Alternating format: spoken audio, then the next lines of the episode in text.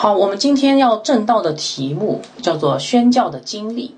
呃，正道的经文在《使徒行传》第呃十六章十一到四十节啊。如果有圣经，请打开圣经啊。我们因为这段经文比较长哈，如果你没有圣经的话，你可能光听的话可能会跟不上。我们先做短暂的祷告，父，我们把接下来的时间恭恭敬敬仰望交托在你手里，求你的灵亲自带领我们明白你的话语。祷告奉主的名，阿门。每一个基督徒都是一名宣教士，哇！大家可以同意我这个说法吗？呃，因为马太福音第二十八章啊，呃，十九到二十节，呃，主耶稣是这样说：他说，你们要去，使万民做我的门徒，奉父子圣灵的名给他们施洗，凡我所吩咐的，都要教训他们遵守，我就常与你们同在，直到世界的末了。那么这个话很明显就是主耶稣要差派他的门徒出去，对吧？啊，成为宣教的勇士，然后把福音广传直到地极哈。那么请问这个这句话是对谁说的呢？是对教会里的宣教士说的，还是对所有的门徒说的？好，这个是对所有门徒说的，所有基督徒说的哈。所以每一个基督徒都领受了耶稣基督的宣教的呼召，所以每一个基督徒其实。都是从广义的角度来说，都是宣教士，我们都有责任向我们的家人亲友啊传福音，这是我们的呃基督徒的大使命啊。那么除了这个对宣教士的一个广义的这样的一个定义哈，就是每个基督徒都是一个宣教士，其实对宣教士还有一个狭义的定义，那就是呃成为一名教会专门差派的一个宣教士。去那些还没有福音的一些地方去，呃，建立教会。那这个例子数不胜数，我就不多讲了。比如说，呃，在前一个世纪的这个以前，中国有那个内地会啊，有著名的这个英国的呃宣教士戴德生，他专门从英国不远万里来到中国来宣教啊。所以这些是教会差派的宣教士，是狭义的这个宣教士啊。那么狭义的宣教士跟广义宣教士有什么区别呢？有的。狭义的宣教士，教会差派的宣教士，特别需要什么？哎，特别需要培训啊！今天你要差一个宣教士出去，你要培训他，培训什么呢？因为他去到的那个地方啊，宣教是很困难的，文化不同，风俗不同，语言不通，对不对？所以一般宣教士出去之前呢，不光有神学培训了啊，还有就是文化培训。他要跨文化的去宣教，就要告诉他在当地会发生什么，当地人的习俗是怎样的。那做很多的这一系列这个培训，以及如何跟当地人去沟通啊，免得到时候产生误会哈。而且还有更重要一点，就是一个宣教士被派出去去宣教呢，那个地方往往是福音没有到的地方，对吧？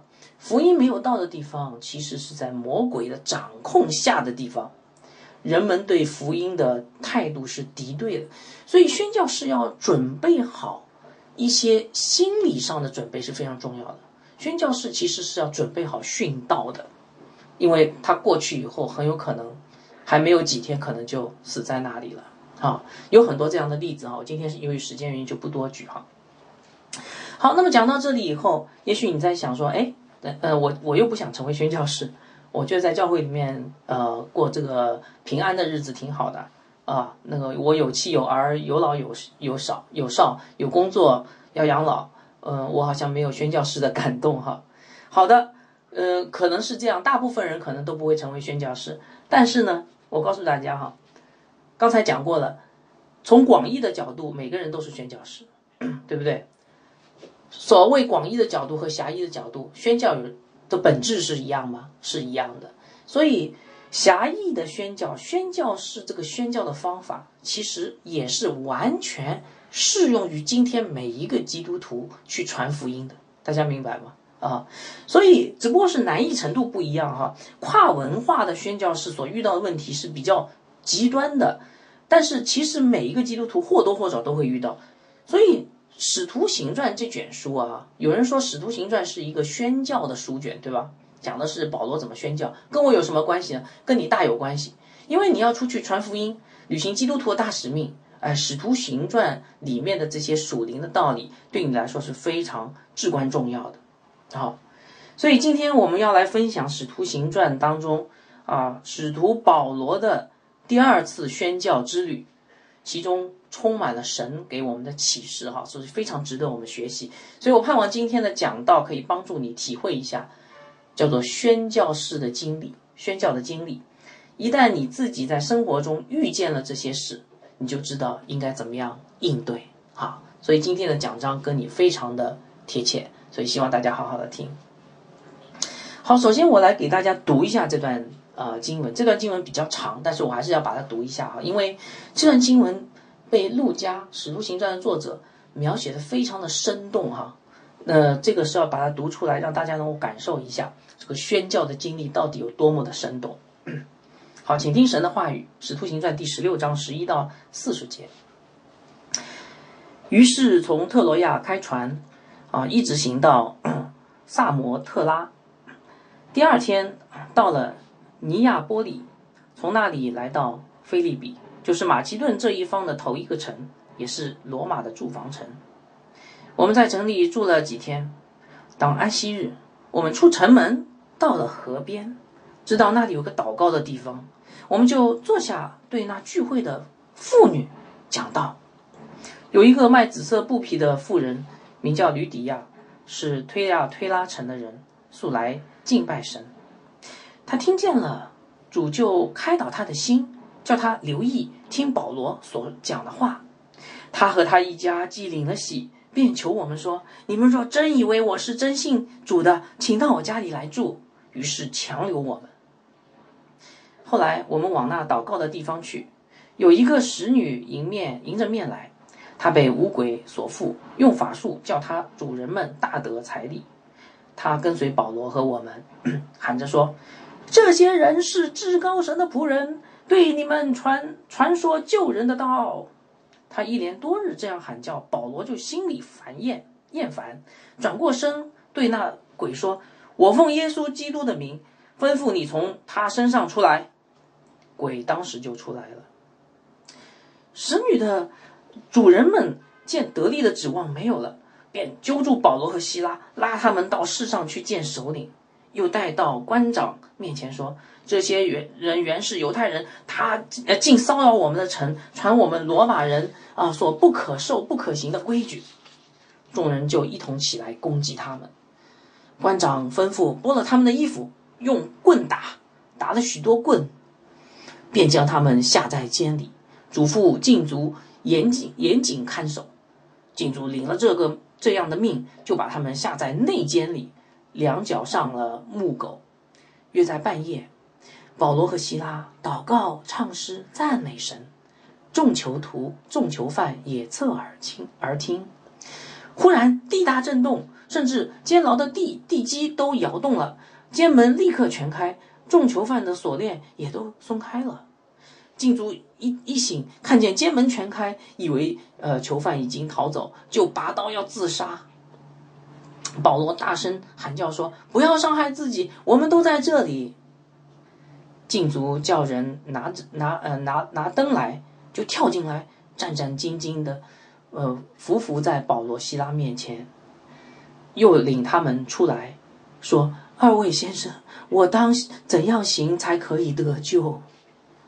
他们说：“当信主耶稣，你和你一家都必得救。”他们就把主的道讲给他和他全家的人听。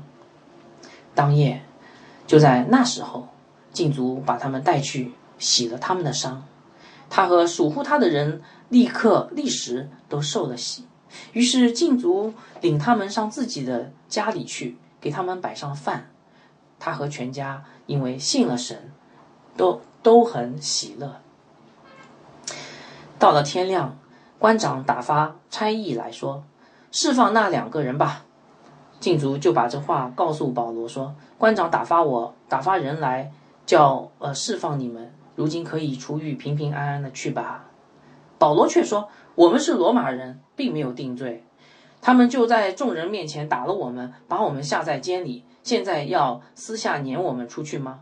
这是不行的，叫他们自己来领我们出去吧。”差役把这话回禀官长。官长听见他们是罗马人，就害怕了，于是来劝他们，领他们出来，请他们离开那城。二人出了监，往吕底亚家里去，见了弟兄们，劝慰他们一番，就走了。感谢主的话语，记载了非常生动的菲利比的一个这样的一个故事。哈，好，今天我们正道的题目啊，大家可以看这个 PPT。今天我们正道的题目叫做宣教的经历。哈，那么宣教经历是怎么样的呢？这段经文是告诉我们宣教的经历是怎样的？哈，可以由四句话组成啊，叫做踏上外邦之地，遭遇鬼魔搅扰，蒙受不白之冤。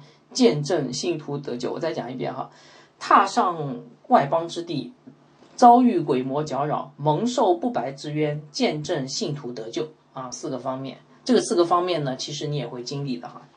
其实你仔细想啊，这四个方面，这个经历其实就是主耶稣在地上宣教的经历，对吧？是不是啊？主耶稣也是踏上外邦之地哈，我们对他来说就是外邦人，也也是被鬼魔搅扰，然后。有不白之冤啊，就是十字架，然后最后见证我们的信徒得救啊，所以这是主耶稣的宣教经历，也是我们今天每一个跟从他的人的基督徒的宣教经历。在这个经历当中，我们可以体会我们的主到底怎么样为我们宣教的，对吧？啊，以至于我们就懂得如何宣教，所以这段经文是蛮重要的。好，那么接下来我们就一点点来分析这段经文告诉我们的这个经历是怎样的。我们上次讲到了什么？还记得吗？上次讲到了，呃，保罗跟巴拿巴，呃，准备第二次去宣教，啊，去去这个小亚细亚宣教，但是呢，因为带不带马可这个事情呢，产生了分歧啊，所以后来就各走各的路了啊。那个呃，巴拿巴带着马可乘船去居比路、塞浦路斯岛，保罗呢就带着希拉从陆路。啊，一路去访问这个小亚细亚的各个教会。那么在这个过程当中，呃，保罗在和希拉在途中就遇到了提摩太，对吧？还讲还还还给提摩太行了这个割礼啊，为了福音的缘故啊，行了割礼。又在圣灵的不断的带领下啊，圣灵禁止他们往这个啊比推尼呀这些地方去，在圣灵的带领下一路西行，对吧？一路西行哈。一直走到哪里呢？走到小亚细亚尽头，叫做特罗亚的这个城市。然后他们遇见了路加，所以最后这个整个的这个欧洲的宣教团队形成。然后呢，保罗在异象中听见马其顿的呼声，啊，这是神给他们的指示，让他们渡过爱琴海，然后去欧洲宣教啊。所以上次主要讲的是这一些哈。那么保罗一行人有没有领受神的呼召呢？有没有？有的。啊，我们来看第十六章十一节。于是从特罗亚开船，一直行到啊萨摩特拉。呃，第二天到了呃尼亚波里啊，尼亚波里其实就是菲利比的港口哈，离菲利比据说大概十六公里远的一个港口。呃，从那里来到菲利比，就是马其顿这一方的头一个城，也是罗马的驻防城。好，所以保罗一行人响应神的呼召，去了欧洲啊，从此。福音传到了一个全新的领域——欧洲欧罗巴啊！呃，为了让大家有一些印象哈，我这边贴了一张地图，大家可以看一下保罗的这个整个的第二次的宣教之旅是怎么走的哈。你们可以看到，呃，在 PPT 上面哈，左呃左呃右右右方有一张地图，呃，上面有两有三条不同颜色的线，对吧？啊，一条是绿线，一条是呃蓝线哈。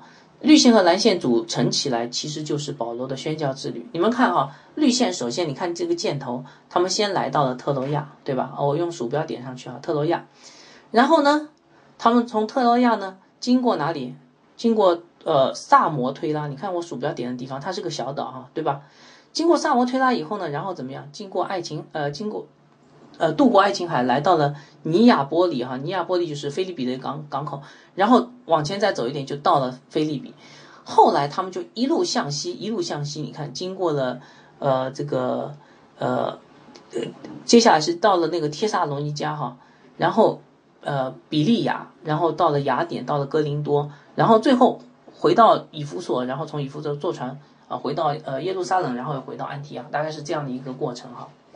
啊，所以这个就是保罗的第二次的这个呃宣教之旅。好，那么保罗第二次宣教之旅意义重大，他把福音带到了欧洲。那么，请大家想一想哈，神会怎么样把保罗的这个这个让保罗把福音带到欧洲呢？它中间有没有一个过渡呢？有没有什么铺垫呢？有没有什么呃呃问题呢？哈，我们不知道。但是如果你继续往下看，你会发现很奇妙。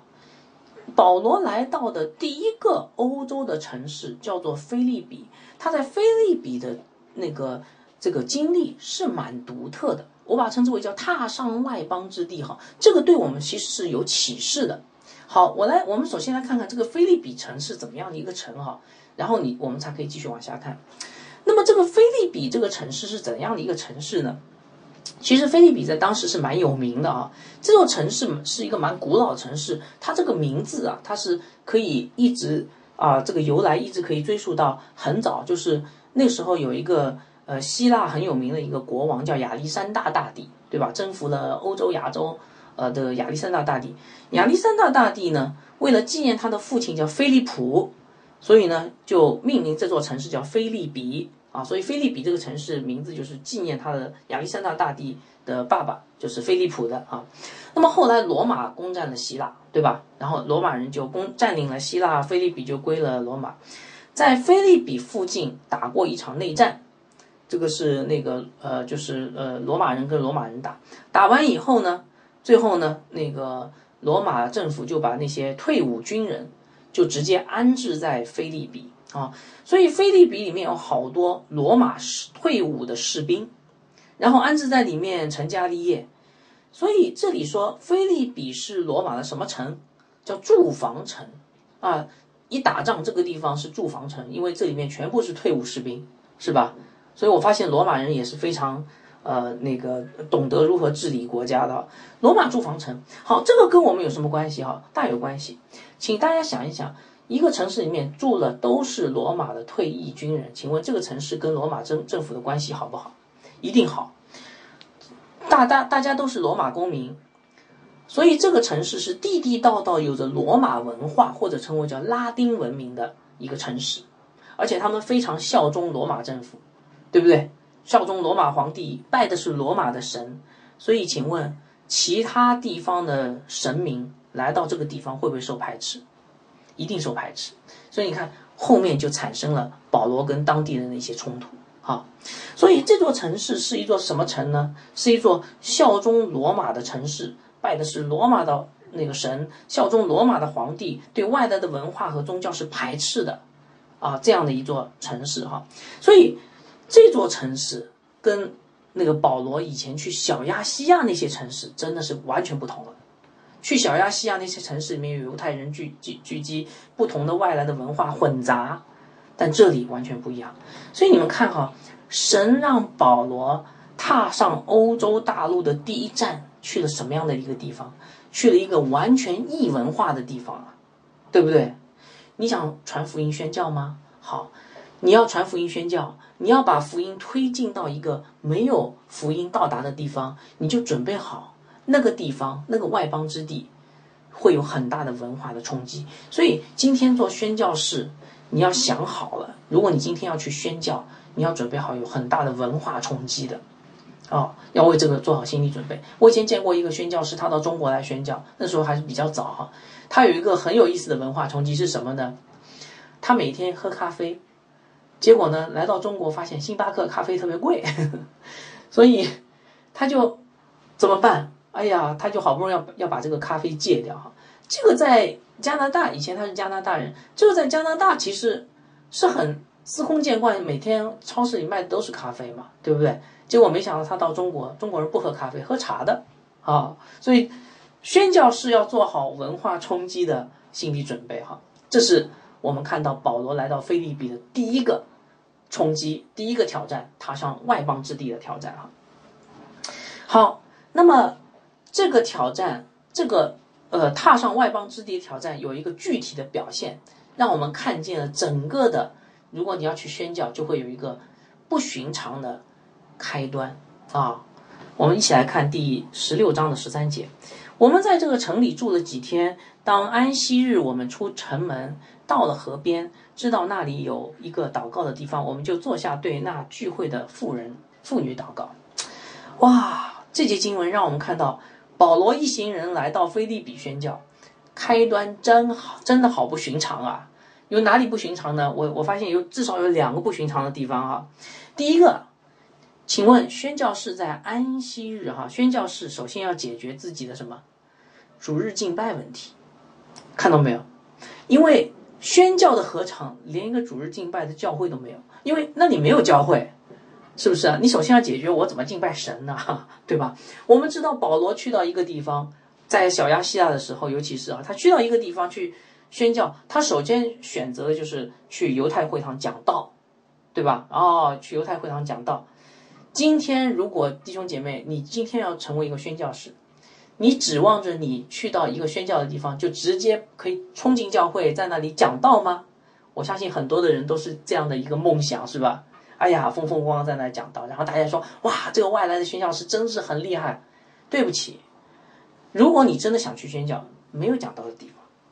因为那是个异文化的地方，是不是？你看，是这样吗？那菲利比为什么没有犹太会堂呢？刚才我们讲了它的背景，它是一个效忠罗马皇帝的城市，一个排斥外方外那个外族的城市，外族文化和宗教的城市啊。我们知道犹太人要有犹太会堂，至少有十个犹太男人在一座城市里，他们才可以成立犹太会堂，对不对？估计这个城里面连十个犹太男人都没有。第二个，就算有，当地政府会允许吗？可能不会允许的。好，所以保罗一行人怎么办呢？安息日到了怎么办？他们只好出城去，对吧？出城去找，最后在河边找到一个祷告的地方啊。河边因为可以有洗礼啊这些，所以一般就是这个犹太人可能会聚集在那里哈。所以他们在河边找到了一个还不是会堂，是个祷告的地方哈。所以这是个第第一个不寻常的这个宣教的一个地方。宣教是首先要解决自己的主日敬拜的问题哈。第二个不寻常的地方，没有听众。怎么叫没有听众呢？你看保罗在呃神差保罗在欧洲第一次的讲道，听众是谁？听众是女人妇女哈。我们知道妇女在当时地位是很低的，对吧？一般来说犹太男人一般。呃，不不太会直接去跟妇女去接触，更不用说讲道了，是不是？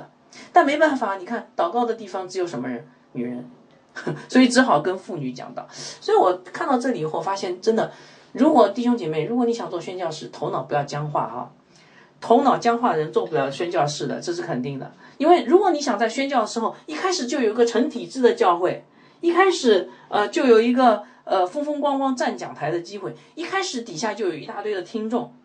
对不起，没这么好的事啊。嗯，所以宣教是要有一个灵活的头脑，灵巧如蛇，驯良如鸽子。好，那么保罗这样做对不对呢？他又到城外，又跟女人讲道。哎，答案是对的。你你从哪里看出来？因为有印证哈。我们一起来看第十六章十四节，有一个卖紫色布匹的。呃，妇人，呃，名叫吕底亚，啊，然后是推亚推拉城的人，素来敬拜神。他听见了主，就开导他的心，叫他留心听保罗所讲的话。这个吕底亚是什么人啊？他是一个小亚细亚人哈。推亚推拉城在小亚细亚，就是以后你们读启示录就知道，这个是推亚推拉教会是七个教会之一。嗯，而且她还是女商人，是吧？啊，一个蛮开放的一个女商人，做生意的啊，跟跟三教九流要接触的这样的一个人，而且估计她是一个成功的女商人啊，因为后面提到她和她的家人，就是家仆，应该是都信了主，而且她还是一个信奉犹太教的虔诚的信徒，因为这里提到他素来敬拜神啊。好，我们说保罗向吕底亚讲道是对的，为什么呢？因为你看这里说。当他听见保罗讲到时候，谁开导了他的心？主开导了他的心。保罗向一个女人讲到，在河边，主动工了，圣灵动工了。所以这是不是神给保罗的印证啊？这样做是对的。宣教士不要头脑太僵化啊，不一定一定要去会堂，没有会堂，不一定一定要找男人，是可能是你觉得不太正正确的这个人群，这些都是对的，因为。万国万民要听闻主的福音，哈，所以在宣这个过程当中，这个保罗就开启了这个欧洲之旅，然后开启了建立教会，就是从这样一个不寻常的一个开端开始。所以，亲爱的弟兄姐妹，今天如果你想为主去啊宣教，为主去建立教会，头脑不能僵化，一定。当然，我们不是说随便乱来哈，我们有圣经的依据，但是我们要灵巧如蛇，驯良如鸽子，对不对？那么在宣教的过程当中，你应该注意什么人哈？这里其实也告诉我们，应该注意那些认真听讲道、对神话语敏感的人，是不是？因为你看，主就开导他的心，叫他做什么呢？留心听保罗所讲的话。如果有一个人特别留意在听讲道，特别留意神的话语，这个人可能将来会成为一个信徒的。呃，我们以前在教会里面曾经来过一个老姐妹啊，这个老姐妹她来的时候还没信主哈。是个慕道友啊，是是我们当中一个弟兄的妈妈。我当时印象对他很深，有一个很深刻的印象。为什么呢？因为他每一次来听讲道的时候，他很有意思。他他总是要来看我，他很仔细的在看着我。就是我站在台前，他来看我。他有时候坐在后排啊，就伸个脖子这样哇来看我。我当时就觉得很奇怪，我是不是长得很好看呢？不是这个原因啊。他看我为什么呢？因为他耳朵不好，所以他要看着我的嘴唇动啊，他呃帮助他能够听这个讲道，能够理解哈。我一开始一直不知道，很纳闷，后来才知道的哈。然后我当时就很感动，他后来告诉我这一点啊，居然有这么认真听讲道的慕道友，果然后来不久就信主了，而且信的非常好啊。现在因为他搬去了，他跟他儿子搬去了其他的城市哈，不在我们当中了。但是据说他现在已经差不多八十岁了，但是据说他现在还在很积极的传福音啊！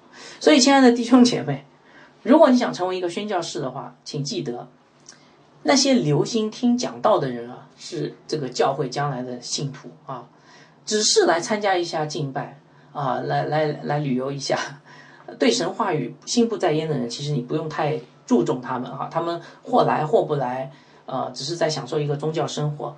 不见得是有真，不会不太可能有真实的信仰的。神的道改变一个人心，如果他对神的道没有兴趣的话，他的信仰一般是，就算信主受洗，一般也是有问题的哈。好，那么虽然吕底亚这样认真的听讲道，是不是就应验了？是不是他就真的像我刚才所说，他就信主了呢？哎，我们来看接下来经文哈，我们来看第十六章十五节。他和他的一家既领了喜，便求我们：你们若以为我是真信主的，请到我家里来住。于是强留我们。哦，读我告诉大家，读到这节经文呢，你基本上可以判定这个人信主了。你说从哪里看出来？哈，一般初信徒有两个特征啊，真正的信徒或者就刚刚信主的初信徒两个特征。第一个特征，他不光是他自己信，他很希望他的亲友也信的。因为他知道这是个好东西，他认同福音啊，所以在他权柄底下的人，他都会把他们带过来让他信。比如说，尤其是孩子啊，所以你看，如果有一个妈妈她信主了，她马上就把自己的孩子带来的，这个应该是很像是真信的。他信主，他把孩子、把保姆、把他能叫得动的人都带了，这个人往往是信主的哈。那么第二个特征就是他会很热情的款待神的仆人。你看这个吕底亚。他干嘛？强留保罗这些一行人啊？我们知道吕底亚是个女的耶，那个强留保罗好像有点不太合适吧？啊，当然我这个没有查考过哈，但是人之常情好像有点强留总是不不太合适哈。但是他强留，好像有点热情过头。但是你先不要管他热情有没有过头，最起码他非常想要热情的款待神的仆人的这个心是有的。所以这两个特征是初信徒的一个表现。一个是想要让他的亲友来信，另外一个是热情款待神的仆人。所以从这里我们可以看到，吕底亚有没有信主啊？应该是真正的信主了哈。好，所以这段经文让我们看到什么呢？让我们看到宣教士要踏上外邦之地，绝非浪漫之旅。有很多人认为，哇，宣教是非常浪漫。错，踏上宣教之地绝非浪漫之旅，而是文化冲击巨大。以前有一些文化习惯都要被打破，甚至被打破的精精光，哈哈。平时习惯了去教会敬拜的，在宣教的时候没有会堂，神要让你自己去见会他，所以呃你在河边能找到一些讲道的机会已经不错了。啊，平时跟异性保持关那个保持距离的，平时跟有一些特殊的人群保持距离的，你因为这些人真的不要去招惹他们，否则的话很麻烦。但是在宣教的时候呢，哦，有谁来都好了啊，感谢主了，不管他什么背景，是不是啊？所以你看哈，宣教士踏上外邦之地，要突突破文化的这个冲击啊，文化的差异，宣教是要。呃，灵巧像蛇，寻良如歌，大家同意吗？啊，你们知道灵巧如蛇，寻良如歌，主是主耶稣说的哈。主耶稣在什么场景下说的？记得吗？我们刚才读经读到过了，在哪里啊？马太福音第十章，其实就是讲的宣教士啊。主耶稣要让每一个宣教士灵巧如蛇，寻良如歌。宣教士头脑不能僵化。不能很僵化的生搬硬套一些神学理念，而是要合宜的去面对文化的冲击，否则你就很难打开局面的哈。所以完成主耶稣的呃传福音的大使命，我们要不是一件简单的事，不是教科书上可以教的，我们要去实践的，我们要去活出来，然后在这个过程当中不断修正自己的策略。当然，我们有原则，就是以圣经为原则。但是在这个圣经的原则下面，我们要对整个的呃局势要有一个灵活的一个处理。所以在这里，我问弟兄姐妹哈，很坦诚的问大家，讲到这里，请问你有没有准备好去宣教？我们不是每个人都是宣教士吗？主耶稣不是让我们每个人都要去啊，然后奉父子的名给人施洗吗？但是文化冲击这么巨大，你有没有准备好去宣教？我把这个问题留给大家，好好思想好。好，呃，我们接下来继继续来讲这个宣教的第二个经历，遭遇鬼魔搅扰。宣教士不仅会面对巨大的文化差异，他还会面对鬼魔。哎，讲到这里，也许有人说，真的有鬼魔吗？我好像没遇见过哈。我们以前那个神学院有一个很著名的教授。他的妻子，他娶了一个妻子哈，他的妻子，呃，是一个宣教了二十几年的一个姐妹，一个宣教师，女宣教师啊。后来这个姐妹也在我们神学院里面获得了博士头衔哈，所以她讲的话基本上还是有分量的哈。那么她，我我就曾经亲亲耳听他说过，他说嗯有鬼呵 有鬼魔，因为他他自己在宣教时候亲亲身经历的。他说，尤其是在那些呃没有听过福音的地方，鬼是真的，啊，鬼是真的。所以保罗跟希腊的经历也证明这一点，有鬼的。宣教的时候会碰到鬼魔的搅扰。我们来看第十六章十六到十七节。后来我们往那祷告的地方去，有一个使女迎迎着面来，她被巫鬼所附，用法术叫她的主人们大得财力。她跟随保罗和我们，喊着说：“这些人是至高神的仆人，对你们传说救人的道。”有鬼，对吧？这里写的很清楚。那么读到这儿以后，你会觉得有点奇怪啊？哎，这个鬼啊，为什么要喊叫啊？保罗是神的仆人呐，来传救人的道，好像在给保罗打广告，哎，是吗？他是希望大家都领受福音吗？这个鬼这么好心的吗？我们知道鬼肯定不会是这样，因为当。呃，这个领受福音的人填满的时候，就是鬼魔受审判的时候，对吧？所以鬼当然不希望自己受审判的时候早点到来。那么，这个乌鬼喊叫的目的是什么呢？其实就是为了凸显出他的能力跟保罗一样大，或者他的能力比保罗更大。这个女人哈，这个使女被鬼附着，对不对？她要去呃吸引别人得财力，这是她的目的。今天她可以证明保罗传福音，我也都知道他是神派来的，我都知道，是不是显明他的能力更大？好有能耐啊！接下来教会建立了，这个鬼就说：“你看，我就说这是神的仆人吧。”啊，所以他们不是出于好意，而是出于恶心啊。那么有人说：“哎，其实打打广告也挺好的。”他们这样一说，说不定可以吸引更多人来呢。我告诉大家，鬼魔这样做是不好的。保罗后来是怎么样把他叫停了，对不对？鬼魔这样做不好，为什么哈？这样做降低了福音的地位，请大家记住这一点啊！为什么呢？鬼魔这样一叫唤，就等同于把福音和其他的巫术并列在一起。你看，这个使女一开始传呃那个行巫术，她有点奇奇怪怪的事情，人家就觉得很惊讶，哇，这个人很厉害啊！现在他跟大家说，这个是至高神的仆人，意思就是说他跟我们是一样的，对吧？我行的巫术。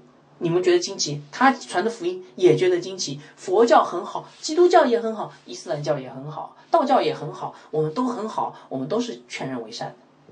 所以你们看啊，这样的广告不要打。如果你今天听到这样的广告，千万不要不要去听，也不要去赞同哈，一定要小心，千万不要把福音荣耀的基督的福音做成一个公益事业。你这样是完完全全把福音给埋没在众多人的有罪的宗教当中了，大家明白吗？你这样去亵渎了福音哈。福音是独特的，是从天上来的，不要把它等同于其他的宗教哈。所以我告诉大家，不是所有恭维基督信仰的话都是好的，你要看它背后传递是什么信息啊。那些让人误解的恭维话。不要听，也不要传，也不要赞同，因为那些恭维话从哪里来的？你这集经文告诉我们从哪里来的？从鬼魔来的。如果你今天听到说啊，基督教很好啊，哎，哎，你说太好了，终于有人说基督教好，不见得，鬼魔也会说基督教好的，是吧？所以你看啊，保罗就知道这一点。我们来看第十六章十八节，他一连多日这样喊叫，保罗就心里厌厌烦。转转身对他对这个鬼说：“我奉耶稣基督的名吩咐你从他身上出来。”那个鬼当时就出来了，对不对？哈，靠着祷告，一名被神所呼召的宣教士有制服鬼魔的能力。这个其实很好理解，因为宣教的工厂当中可能遇很可能遭遇鬼魔的搅扰，神一定会让这个宣教士有能力胜过的啊。所以在宣教的过程当中，宣教士要胜过。鬼魔，而且你看他怎么胜过的？保罗怎么胜过？高举耶稣基督的名，因为这个名大有能力胜过鬼魔，而不是保罗自己有什么特殊异能哈。好，从这三节经文我们可以看到什么？我我们可以看到第二个宣教的经历，就是遭遇鬼魔的啊这个搅扰啊。有的时候鬼魔的搅扰不是啊像这里所说被鬼附的人啊，今天被鬼附人比较少。鬼魔的搅扰是什么呢？是那些虚伪说恭维话的人，是那些不停的啊说话说个不停搅扰人心的人，是那个在背后搬弄是非的人，这些都是鬼魔的搅扰。那么为什么宣教的时候会碰到这么多鬼魔的搅扰呢？大家有没有想过这个问题？其实我告诉大家，原因很简单。请问你去宣教的地方是谁的地盘？那个地方还不是神。掌控的地方是鬼魔掌控的地方，对不对？你今天踏上宣教之旅，去到一个没有听过福音的地方，那里的王，你你要抢人家的饭碗呢？那里的王能那个善罢甘休吗？所以宣教士要做好打属灵征战的准备。你要首先要跟神有个亲密的关系，要熟读圣经，然后敏感于圣灵的带领。这样你才出去宣教，才有这个得胜的这个把握，对不对？好，所以亲爱的弟兄姐妹，面对鬼魔的搅扰，请问你准备好出去宣教了吗？好，我再把这个问题给到大家：面对文化冲击，巨大的文化冲击，你准备要出去宣教吗？为面对有鬼魔搅扰，哎，你准备好出去宣教了吗？好，这是第二个呃这个宣教的经历哈。我们现在来讲第三个宣教的经历，这个经历。更可怕啊！我们前面讲过，这属灵征战，对吧？鬼魔有属灵征战，有征战一定会带来伤亡。所以宣教是在宣教的过程当中面临的第三个挑战，叫做不白之冤。不白之冤，十六章，我们来看第十六章十九到二十一节哈。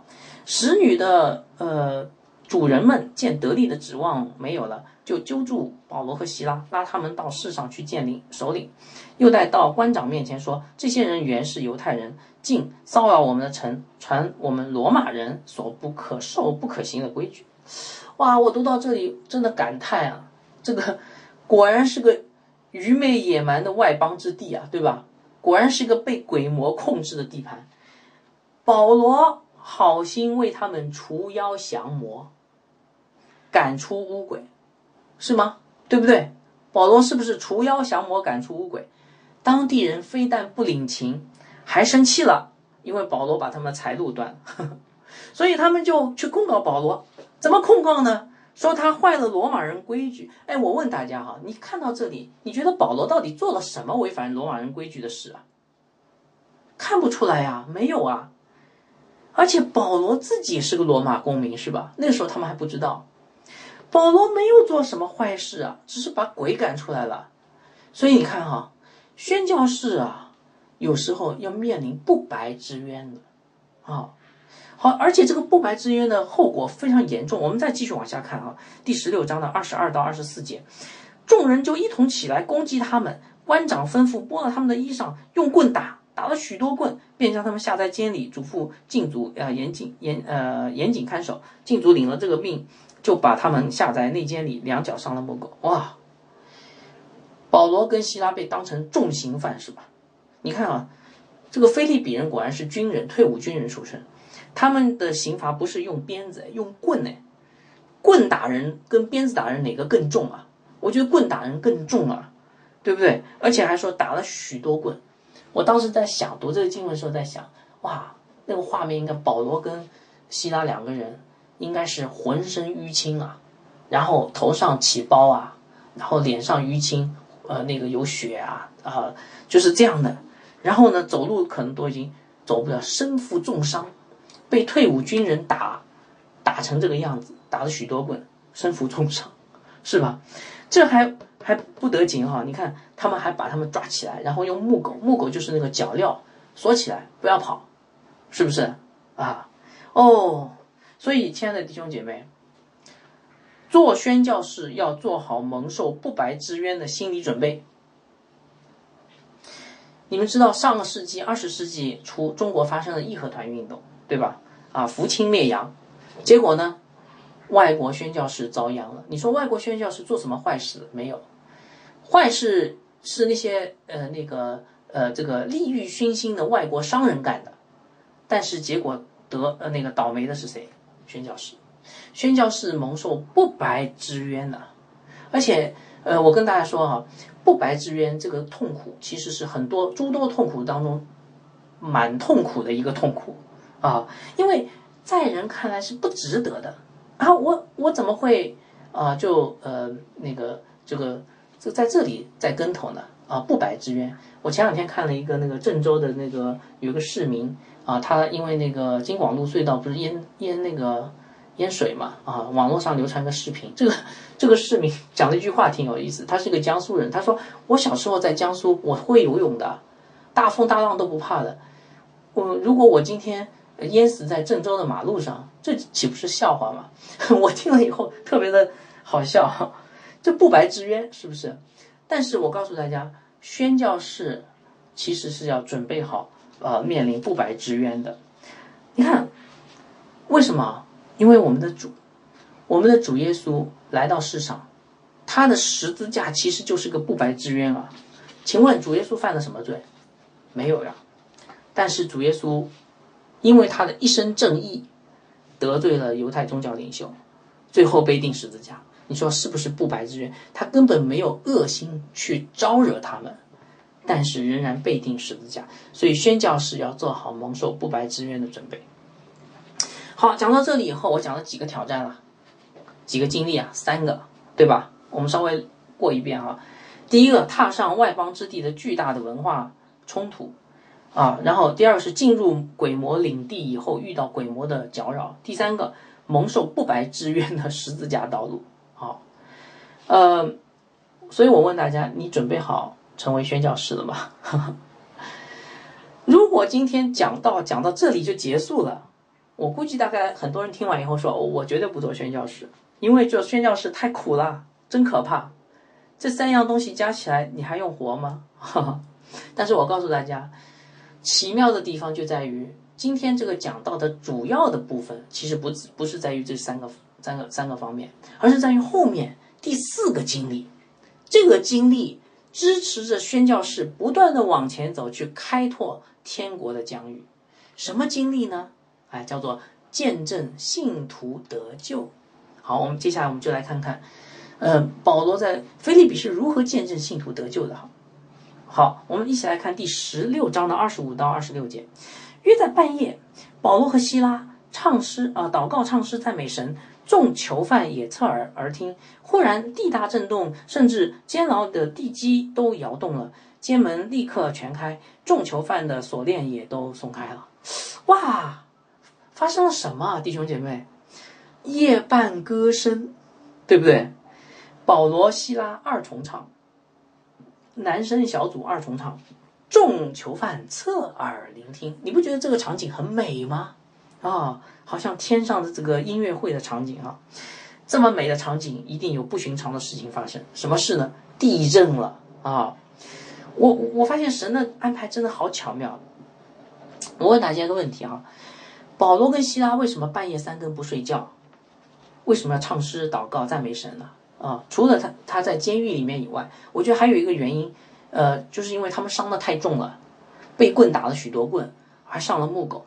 你说这样的人躺躺得下去吗？我觉得应该躺不下去啊！你一躺下去，哇，这里痛那里痛，那怎么办？索性起来祷告、唱诗、赞美神，是不是？所以你看神的安排多多奇妙，让他们被打打成重伤，然后祷告、唱诗、赞美神，多奇妙！好，正是因为因为这奇妙的安排，告诉大家，菲利比教会的第二个信徒被显露出来了，是这样被显露出来的。我们一起来看第十六章二十七到二十八节。禁足一醒，看见监门全开，以为呃囚犯已经逃跑，就要拔刀要自杀。哇！我发现这个禁足非常耿直哈，是一个耿直人。保罗大声嗯呼叫说：“不要伤害自己，不要伤害自己，我们都在这里哈。”这个禁足大家太紧张了啊，耿直人嘛，太紧张，半夜还没有看清楚，一看，哎呀，糟糕，他就要自杀了啊！问题还没搞清楚就要自杀。好，保罗这么一说一说。禁足产生了反转，第十六章二十九到三十节，禁足叫人拿灯来，就跳进来，战战兢兢地伏在保罗和希拉面前，约领他们出去，然后说：“二位先生，我当怎样行才可以得救呢？”这时候禁主清醒过来，我发现很有意思，他从自杀模式转换成敬拜模式。前面要自杀，这里战战兢兢伏匍匐在保罗、希拉面前。你你你觉得他为什么要匍匐在保罗希拉面前啊？因为他发现这两个人不简单，白天一说话制服污秽，晚上一唱歌大地震动，简单吗？所以他开始意识到不对，这两个人大概是神人，从天上来的，甚至他就是神来着哈。因为因为那个他们相信那个有许多这种呃这个呃拉丁文化里面有一些神的，好。所以他大概觉得自己呃犯了弥天大罪，得罪了天上来的神了。他认为保罗、希拉可能就是神哈，所以他就问他们说啊，怎么才能得救呢？啊，好，这时候保罗跟希拉体体现出宣教士的智慧。我们来看啊，真的是宣教士的智慧。我们来看第十六章三十一节，他们说：当信主耶稣，你和你一家就都必得救。无论这个狱卒出于什么动机和目的问得救的事，也许如果你头脑僵硬，说：“哎，你问题都问错了，不应该这样问。”不是，你看，无论他说什么，问什么得救的事，他动机怎样，保罗和希拉抓住机会给他传福音，是吧？这就是宣教士的智慧，在无论得时不得时，无论在什么处境下，总是把人领向福音，这就是宣教士的智慧啊。所以今天这一招是很管用的，或者说这个就是一个传福音的原则之一。如果今天有人来说：“哎呀，那个呃弟兄，呃可能不叫你弟兄哈，叫某某人，哎，我有抑郁症啊，怎么样才能够医治好我的抑郁症啊？”你应该怎么回答？当信主耶稣，就必得救。如果有人来问你说：“哎呀，我怎么挽救我的婚姻呢？我都快离婚了。”你应该怎么回答？当信主耶稣就必得救。如果有人来问你说，在工作当中怎么样才能够处理好人际关系啊？你应该怎么回答？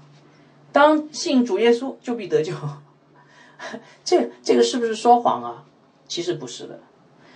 当信主耶稣，就必得救，千真万确。因为人类一切的问题的根源，就是人跟神的关系出了问题嘛。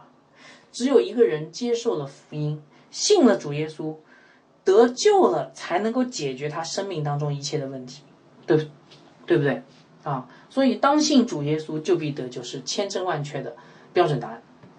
那么，光讲这句话还不够哈。因为光讲这句话，什么是福音呢？好，我们来看第十六章的三十二节，他们就把主的道讲给他和他全家听。这什么意思啊？光说你要得救，信耶稣，信耶稣这三个字不管用，你要把信耶稣是什么道理，仔仔细细、完完全全的给那些需要的人，给对方讲清楚啊。所以，亲爱的弟兄姐妹，你你今天能讲清楚吗？能讲的完全吗？讲的明白吗？这个是非常重要的，做宣教师的一个挑战。好，那么当夜禁足信主啦，菲利比教会又多了一个信徒。我们来看第十六章三十三到三十四节啊。当夜就在那时候，禁足把他们带去洗了他们的伤，他和守护他的人立刻都受了洗。于是禁足领他们上自己家里去，给他们摆上饭啊，呃，他和他的全家都。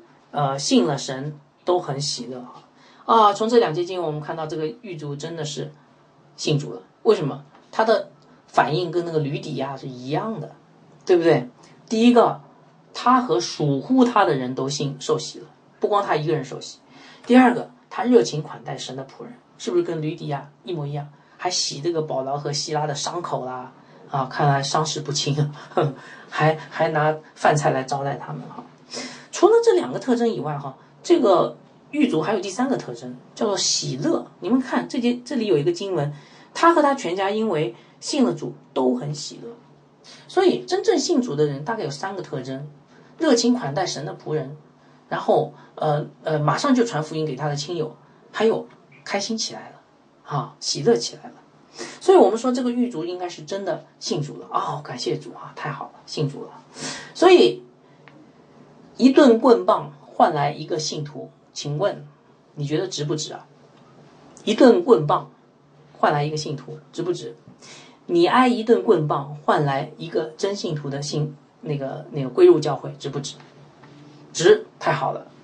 教会要发展成五十个人，你挨五十次棍棒，这就是宣教要付出的代价，有时要付出沉重的代价。但是这个代价是值得的，因为你会看到神的奇妙作为。好，保罗一行人在菲利比的经历啊，大概就是这些，可谓是惊心动魄啊。但是结局怎么样？哦，结局是美好的，这正证明这是蒙神悦纳的经历啊啊。因为神的旨意总是美好的嘛。我们来读第十六章三十五到四十节，看看这个美好的结局是怎样的哈。到了天亮，官长打发差役来说，释放那两个人吧。禁足就对就把这个话告诉保罗说，官长打发人来，呃，释放你们，如如今可以出监，平平安安的去吧。保罗却说，我们是罗马人，并没有定罪，他们就在众人面前打了我们，又把我们下在监里，现在要私自撵我们出去，这是不行的，叫他们自己来领我们出去吧。差役把这话回禀官长，官长听见他们是罗马人，就害怕了，于是就来劝他们，领他们出去，请他们离开城。哎，这个整个的局势调转过来了，谁占了主动啊？保罗跟希拉占了主动，不，福音占了主动。二人出了监，往吕底亚家里去，见了弟兄们，劝慰他们一番，就走了。啊，不想跟当局产生冲突，看到没有？啊，虽然占了上上风，但是不要跟当局产生冲突。为了福音的缘故，好，这段经文大概就讲了这个四个宣教的经历。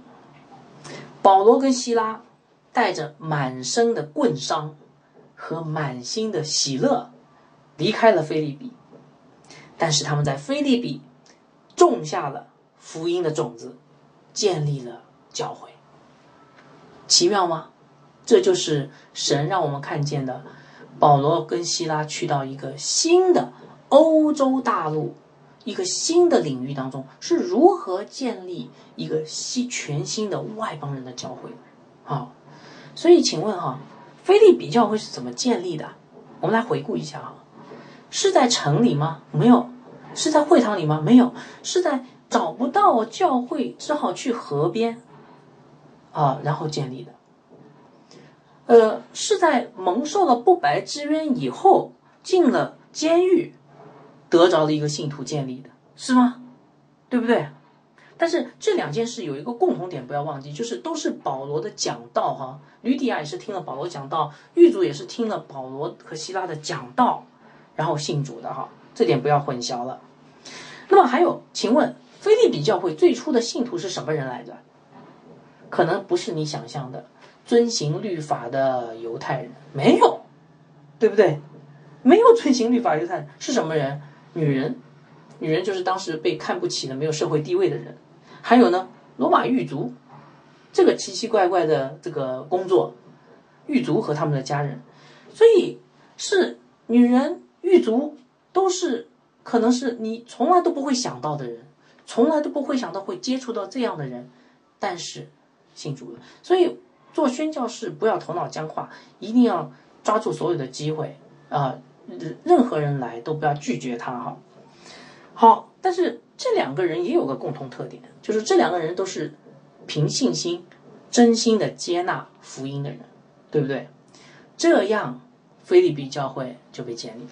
而且还有一点，菲利比教会被建立的时时候，有一个非常重要的一个特征，就是他们有一个传道人。这段经文里面你可能看不清、看不见，但是其实是有写的。路加啊，他是《使徒行传》的作者。他被留在了菲利比，做了他们的第一任牧师，大概有三年左右的时间。你说从哪里看出来的哈？保罗和希拉去菲利比的时候，记载是我们。你看这个人称代词是我们哈。等保罗和希拉离开菲利比的时候，人称代词换成了他们。后来又换成了我们，三大概三年以后又换成了我们。好，所以从这里我们可以看到，这个使徒行传作者去哪里了？他留在了菲利比。做了菲利比教会的第一任牧师，这就是整个菲利比教会如何被建立的一个经过，是不是很神奇啊？啊，好，所以保罗的菲利比的故事，让我们重温了一次生动的宣教经历。在这次宣教经历中，要踏上外邦人，有踏上外邦之地的文化冲击，有遭遇鬼魔搅扰的麻烦，有蒙受的不白之冤，更重要。见证信徒是如何一个一个得救的啊！宣教士的艰辛和劳苦、受苦，最终换来了教会的建立。请问值不值得？值得的啊！这就是神让我们看看到如何建立教会的一个模样哈。好，那么这段经文给我们什么启示呢？我觉得这个启示对我们来说是有一个非常重要的一个看见。我发现这段经文让我们看见，我们其实。心里面好多罪啊，啊，为什么这样说哈？我们往往认为宣教是一件浪漫的事啊，你想到宣教，可能你啊兴奋的人都睡不着觉了啊，宣教了，我要开始创创立一份大事业了，是不是啊？呃，我们可能一想到宣教，会用一个想象力刻画出一个啊非常美好的，自以为是那样的宣教的场景。我们想到一个配备齐全的会堂，然后呢？那个会堂里有高高的讲台，讲台后面就站着我这个衣冠楚楚的传道人，然后台下有一群啊非常听听话的，啊，我我理想心目当中理想的听众，啊，就是这样的一个场景，一下子教会被建立很兴旺，然后呃这个云里雾里了哈，嗯，但是我告诉大家，往往宣教不是这样的，如果神让你这样去宣教的话。那真的很失败啊！因为人都是骄傲的，我们往往看不到自己的软弱和无知，想用自己的方式来做神的功，对不对啊？其实我告诉大家，这个本质哈，后面的本质就是我们想成为神嘛。神，你让开，我来干，别挡路，对不对啊？所以这就是我们看到这个呃圣经里面让我们看到这个这个宣教的模式。让我们大跌眼镜，我们完全没有想到，原来教会是这样被建立的，所以显出我们骄傲的罪啊，对不对？而且，如果你你你以这种骄傲的心态去宣教的话呢，那你一定是没有做好准备的，你会跌得很惨，因为你没有准备好孤独，你没有最好准备好被冷落，你没有准备好劳苦，你没有准备好为主受苦受逼迫。等到这些事情突如其来的时候，你就一下子垮掉了啊！宣教是这样的吗？那我不宣教了，我不干了。带领教会是这样的一个情况，我不干了，对吧？所以，亲爱的弟兄姐妹，每一个基督徒都是一名宣教师，请别忘记这句话。你要准备好去宣教，你要准备好这些宣教的经历。其实，主耶稣。早就已经温柔的教导过我们这些了，他早就告诉过门徒如何宣教，只是我们没有听见，就是。我们刚才在读经部分啊，有读了马太福音第十章，对不对？马太福音第十章这一整章就是主耶稣关于宣教的一篇讲章，其实里面很多道理都已经给我们讲明白了。比如说，主耶稣说：“我差你们去，如同羊进了狼群。”后面讲什么？所以你们要灵巧像蛇。寻良像鸽子，宣教士要不要很灵活啊？在呃把持住福音真理的呃这个圣经真理的同时，要很灵活，对不对？你看保罗、希拉是不是这样的？他们没有僵化的头脑啊，城里没有会堂，他们就到城外去啊。没有男人讲道，就像女人讲道，对不对？然后你看主耶稣也说过，他说：“我要为我的名，呃，你们要为我的名被众人恨恶。”唯有忍耐到底的，必然得救。啊，有人在这城里逼迫你们，就逃到那城里去。保罗、希拉是不是这样做的？他们有没有受逼迫？有的。他们在这个城逼迫了，他们后来就离开了，对吧？逃到那个城里去，正好印证了主的教导。所以你看，主耶稣其实教导过我们，只是我们没有听。主不仅教导我们，他也这样给我们做榜样的。你们想一想哈。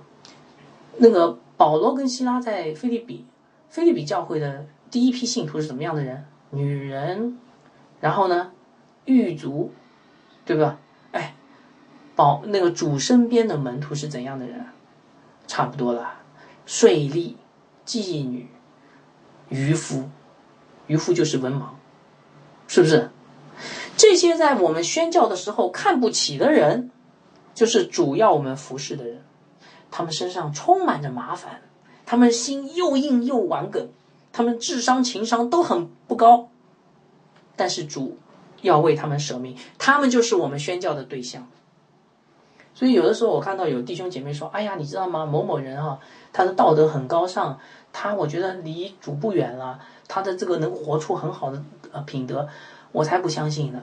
我觉得只有邻里破碎的人才是宣教的对象，这个很好的宣教对象。当然不是说这个呃那个文凭智商很高的人不是哈，往往是邻里破碎的人，因为神会让他经历这个破碎，打掉他的骄傲。那么这些人呢，生活中有很多的麻烦的，你要不要向他们传福音？你说不不不，我不要向这样的人传福音，这些人会给教会带来很大的麻烦。那对不起了，你的教会一个人也没有，呵呵只有你自己。光棍光棍一个啊！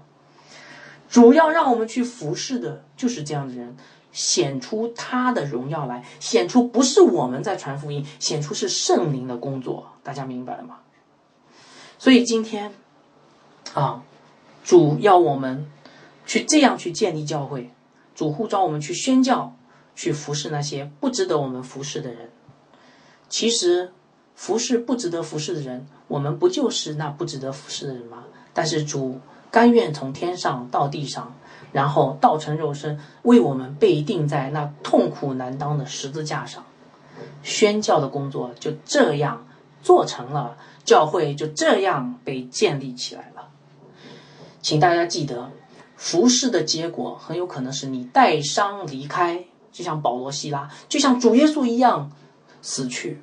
带伤离开，但是只要被教会被建立起来了，这就是值得的，这就是宣教的精髓。亲爱的弟兄姐妹，你准备好去宣教了吗？我们做个祷告结束。阿巴父啊，谢谢你将这段经文打开，让我们看见你是如何带领保罗、希拉去一个全新的地方、魔鬼的领地去宣教。今天你让我们成为一名宣教士。去传福音，你也要让我们知道，我们一定也会经历这些或多或少啊，只是程度问题而已。让我们常常的记得保罗和希腊的经历，这是你对我们的启示，让我们知道我们会蒙受不白之冤，我们会经历文化冲击，我们会受到鬼魔搅扰，我们但是我们会见证信徒得救，我们就喜乐了，我们必看见我们自己所做的功。主啊，帮助我们改变我们内心的骄傲，让我们知道我们何等的软弱，何等的无知，让我们用圣经的方法。来传福音吧，这样的祷告是奉主耶稣基督的名，阿门。